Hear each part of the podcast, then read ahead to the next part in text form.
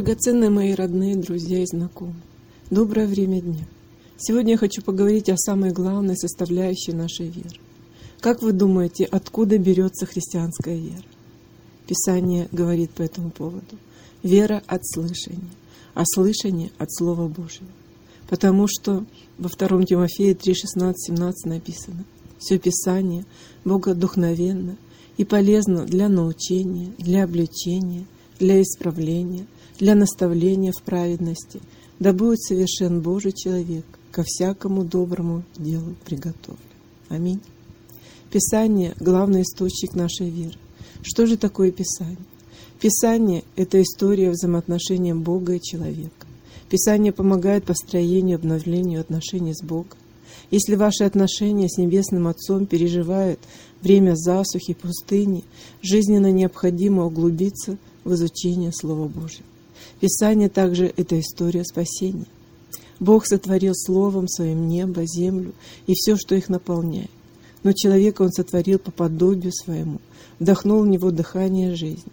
К сожалению, человек проявил непослушание, которое привело к грехопадению, в мир пришло зло. Во взаимоотношениях человека с Богом наступил период засухи, пустыни. С тех пор человек ищет возможности примириться с Богом. Это ваша и моя история, а не только Адама или Каина. В сердце каждого человека продолжает жить грех, разрушающий отношения с Богом. Писание предлагает нам спасение и примирение с Богом.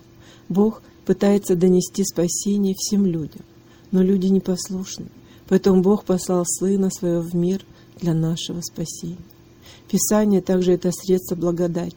Средство благодати проявляется в церкви, основанной Господом, как живой организм, помогающим христианам наполняться Его благодатью через богослужение, Писание, молитву, пост, причастие, ходатайство.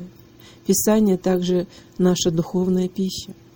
Чтение Писания, молитва — это пища и дыхание христианской жизни, которые очень важны для нормального развития христианина. Наше питание не должно быть однообразным, но должно быть сбалансированным. Духовная пища должна быть также разнообразной. Писание содержит 66 книг разного жанра. Поэзия — это книги псалмов. На иврите псалмы звучат как поэзия. Псалмы — это сборник гимнов того времени. Книги мудрости, к которым относится книга Экклезиаста, притчи, и в Экклезиасте 3 главе написано «Всему свое время, и время всякой вещи под небом». Книги мудрости учат нас, что на самом деле важно для нас. Письма Павла — это наставления для общин. Из них можно многое узнать о жизни христиан. В Коринфе были конфликты, первые христиане также были не идеальны, как и современные. Письма содержат принципы разрешения и преодоления конфликтов. Также книги Евангелия, послания о жизни и воспитании учеников. Книги откров... Книга Откровений о будущем человечества. Важно читать разнообразные жанры Писания, чтобы наше питание было богато, насыщенно и полезно. Изучая Писание, мы должны применять духовные практики, испытывая Слово Божье как живое. Три вещи нужно учитывать при чтении Писания. Слушать, что говорит Писание, что означает там и, как, и тогда в контексте общей картины. Что это значит для меня здесь и сейчас? То есть это практическое применение к своей ситуации. Если рассматриваем отрывок, видим только малую часть. Смотря на контекст, можем увидеть большое и важное. Библия — это Слово Божье. Евреи провозглашали «О земля, земля, слушай Слово Господне, Его Слово». В Писании открывается воля Бога к человеку. Скажите, для чего вы молитесь? Мы в молитвах открываем Ему свои желания. Чего мы хотим, когда молимся? Чтобы Он услышал нас и ответил нам. Вы удивитесь, но Бог точно так же, как и мы, желает, чтобы Его дети слушали и услышали Его отцовскую волю. Что значит услышать? Услышать, сделать то, что нам говорят. В отношениях очень важно быть услышанным. Часто мы, слушая, не слышим. Поэтому нам всем необходимо научиться слушать. В христианстве важно не просто знать Божье Слово, но жить по нему. Слушая, читая Писание, мы, как правило, соглашаемся с услышанным или прочитанным, но наше согласие с Писанием – это еще не вера в живое Слово. Многие христиане из-за неверия Слову Божьему не имеют духовной силы. Даже ученики Господа проявляли маловерие. Современные христиане в большинстве своем соглашаются с Писанием, но, к сожалению, мало кто применяет его, потому что есть сомнения, а сомнения из-за того, что нет доверия, которое возникает в результате настоящих взаимоотношений с Господом. Настоящие отношения развиваются тогда, когда мы не просто знаем, что хочет от меня другая сторона, но исполняем то, что просят. Наличие Библии дома – это еще не показатель живого христианства. Пример. Мать попросила дочь убраться дома, пока она будет на работе. Дочь целый день, просидев в доме, выучила фразу «Доченька, уберись дома» на четырех языках, но не убралась.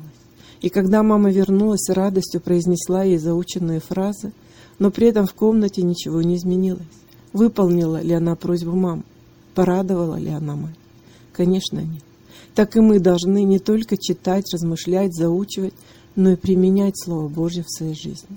Думаю, что все вы уже давно изучаете Писание и понимаете, что чтение Писания отличается от прочтения обычной литературы. Так обязательно перед чтением Божьего Слова нужно помолиться, чтобы Дух Святой проговорил к сердцу, оживотворяя его. Только так Слово Божье станет живым. Кто получал от Бога личное откровение, тот согласится со мной, что это большое благословение, ни с чем не сравнимое ощущение. Помню, как долгое время я не понимала, почему богатому трудно попасть в Царство Божье, пока однажды Господь не открыл мне эту истину в разговоре с очень образованным в религиозном плане отцом брата из церкви. Он козырял своими познаниями различных религий, требуя ответа, почему именно Христос – Спаситель. Я сначала растерялась, а потом в духе услышала, как Господь сказал, «Оставь все свои знания, свое богатство и приди ко мне». Пока он щеголял своими знаниями в различных религиях, он не мог принять Иисуса Христа. Мы должны изучать Писание, ведь сам Господь взывал в первой главе Иоанна 5.39. «Исследуйте Писание, ибо вы думаете через них иметь жизнь вечную, а они свидетельствуют о мне. Через Писание Бог разговаривает со своими детьми, дает советы и ответы. Павел, терзаемый ангелом от сатаны, трижды просил Бога освободить его, но получил ответ «Довольно для тебя благодати моей». Довольно значит то, что у Бога есть больше, чем достаточно, чтобы даже в таком состоянии Павел мог побеждать. Вы знаете, атеисты тоже читают Писание но с другим отношением, с тем, чтобы найти компромат, нестыковки и тому подобное. Мы же, читая Писание, должны помнить о том, что Бог имеет свои желания, свои намерения и хочет, чтобы они исполнились. Как любящий Отец, Он желает, чтобы мы знали, что хорошо, что плохо. Помните Маяковского, что такое хорошо и что такое плохо.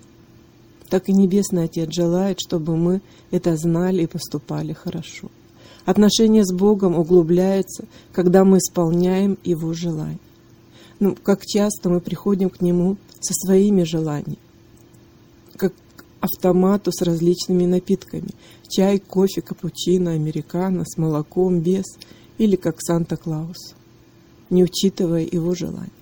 Нам так хочется общаться с нашими детьми не потому, что они вынуждены, но потому, что им просто хочется общаться с нами так и Небесный Отец мечтает, чтобы мы читали Писание не по принуждению, но потому что должны, не потому что должны, но потому что хотим знать Его, Его волю, углублять с Ним отношения. Влюбленные не могут наговориться и насладиться общением друг с другом. Бог хочет, чтобы мы полюбили Его, Его Слово, влюбились в того, кто заботится о нас. Ведь это приносит благословение. В первом псалме 1.3 написано Блажен муж, который не ходит на совет нечестивых, и не стоит на пути грешных, и не сидит в собрании развратителей, но в законе Господа воля его, и о законе его размышляет он день и ночь. И будет он, как дерево посаженное при потоках вод, который приносит плод свой во время свое, и лист которого не вянет, и во всем, что он не делает, успеет. Аминь. В законе Господа воля Его, и о законе Его размышляет Он день и ночь. В другом псалме написано «Слово Твое сокрыл я в сердце моем». Слово Божье должно быть в сердце. Нужно полюбить Слово Божье. Тогда христианин становится крепким и преуспевающим, как дерево, посаженное при потоках вод. Он хочет, чтобы через общение с ним мы были благословлены, так как в этом источник нашей жизни. Чтобы мы были как плодоносящее дерево, чтобы во всем, что мы не будем делать, имели успех. Как этого мы хотели бы. Но есть условия. Если мы находимся в Слове, в Слове и Слово в сердце наше, то есть ищем отношений с Богом. В любых отношениях есть рост, успех. Встреча юноши и девушки ведет к углублению отношений, к созданию семьи, различных людей, к сотрудничеству и дружбе. С Богом должны быть отношения роста. Как этого достичь? Да, изучая Писание. Это дает духовный рост. Вы можете наесться, принимая пищу один раз в неделю или даже один раз в день? Нет. Псалмопевец говорит, «Твое слово сокрыл я в сердце своем». А это возможно только если читать его постоянно. Думаю, вы все вы намеревались читать Писание регулярно, но всегда ли это получается? Почему? Потому что всегда есть препятствия. Когда мы намерены постоянно читать Слово Божье, в мире есть тот, кто хочет, чтобы мы были духовными коллегами, неудачниками с разрушенными жизнями. Вы помните историю по дороге в Имаус. Ученики обсуждали смерть Иисуса. Он находился уже третий день в гробе. А они надеялись на Него, на то, что Он станет правителем Израиля, но Он разочаровал их. Хотя Иисус предупреждал, что всему этому надлежит быть, Ему надлежит быть распятым, погребенным и воскреснуть на третий день. Ученики слышали его, но не услышали, не предали значения его словам, поэтому им не было на что опереться в трудные минуты. Слова Иисуса были удержаны от них, потому что ученики были сфокусированы на видимом, а не на Слове Божьем. Не был построен фундамент, поэтому им было трудно пройти это испытание, им не на что было опереться. Они остались в печали, хотя Иисус был рядом, так как не узнали Его. Но когда Иисус стал изъяснять Слово Божье, их сердца загорелись, а их глаза открылись. Задайте себе вопрос, как я живу перед Богом? На что обращаю внимание? На факты, события, проблемы или Его обетования? Близок ли я к Богу? Или далек от Него? Когда мы отдаляемся от Бога, приходит разочарование, поражение, грусть и печаль, проблемы и неуспех. Как нам хранить себя от зла? Писание говорит по Слову Божьему. Я хочу ободрить вас и себя. Мы должны помнить, что всякое желание приходит от Бога. Мы должны просить у Бога желание читать Писание и молиться, прикладывая усилия, но без принуждения от сердца. Грех разделяет с Богом. Так в четвертой главе царь, в четвертой книге Царств, 23 главе 24 стихе, Иосия, молодой царь, предложил ремонт храма. Во время ремонта нашли книгу закон, книгу Пятикнижие Моисея. В это время Израиль, Богом избранный народ, утратил отношения с Богом, пренебрег отношениями Всевышнего. Иосия увидел через чтение слова, что то, что творится в обществе, мерзость перед Богом, и срочно стал исправлять это зло. Он убрал дубравы, идолов и другие предметы поклонения идолам. Когда мы видим неправильное в своей жизни, нужно услышать и все исправить по воле Божьей. В свою очередь Он просит нас изложить свои желания перед Его лицом. Господь оставил Слово Свое для нас, поэтому мы можем знать Его волю. Как я уже говорила, мало знать Его волю, ее нужно исполнить. Тогда укрепятся наши отношения с Ним. Насколько будут сильны наши отношения, настолько Он может использовать нас, проявлять себя в нас и через нас давать победу. Я хочу, чтобы вы поразмышляли, как чтение Писания влияет на ваши отношения с Богом. Какое опыт чтения Писания дает вам наибольшее наполнение духовной пищи? Какие книги Библии нравятся вам больше всего, какие вызывают затруднения? Всегда ли нравится вам Писание и то, что хочет от вас Бог? Какие препятствия у вас возникают для чтения Писания? Легко ли доверять Слову Божьему? И помните, все Писание Богодухновенно и полезно для научения, для обличения, для исправления, для наставления в праведности. Да будет совершен Божий человек, ко всякому доброму делу приготовлен. Да благословит и сохранит вас Господь во имя Иисуса. Аминь.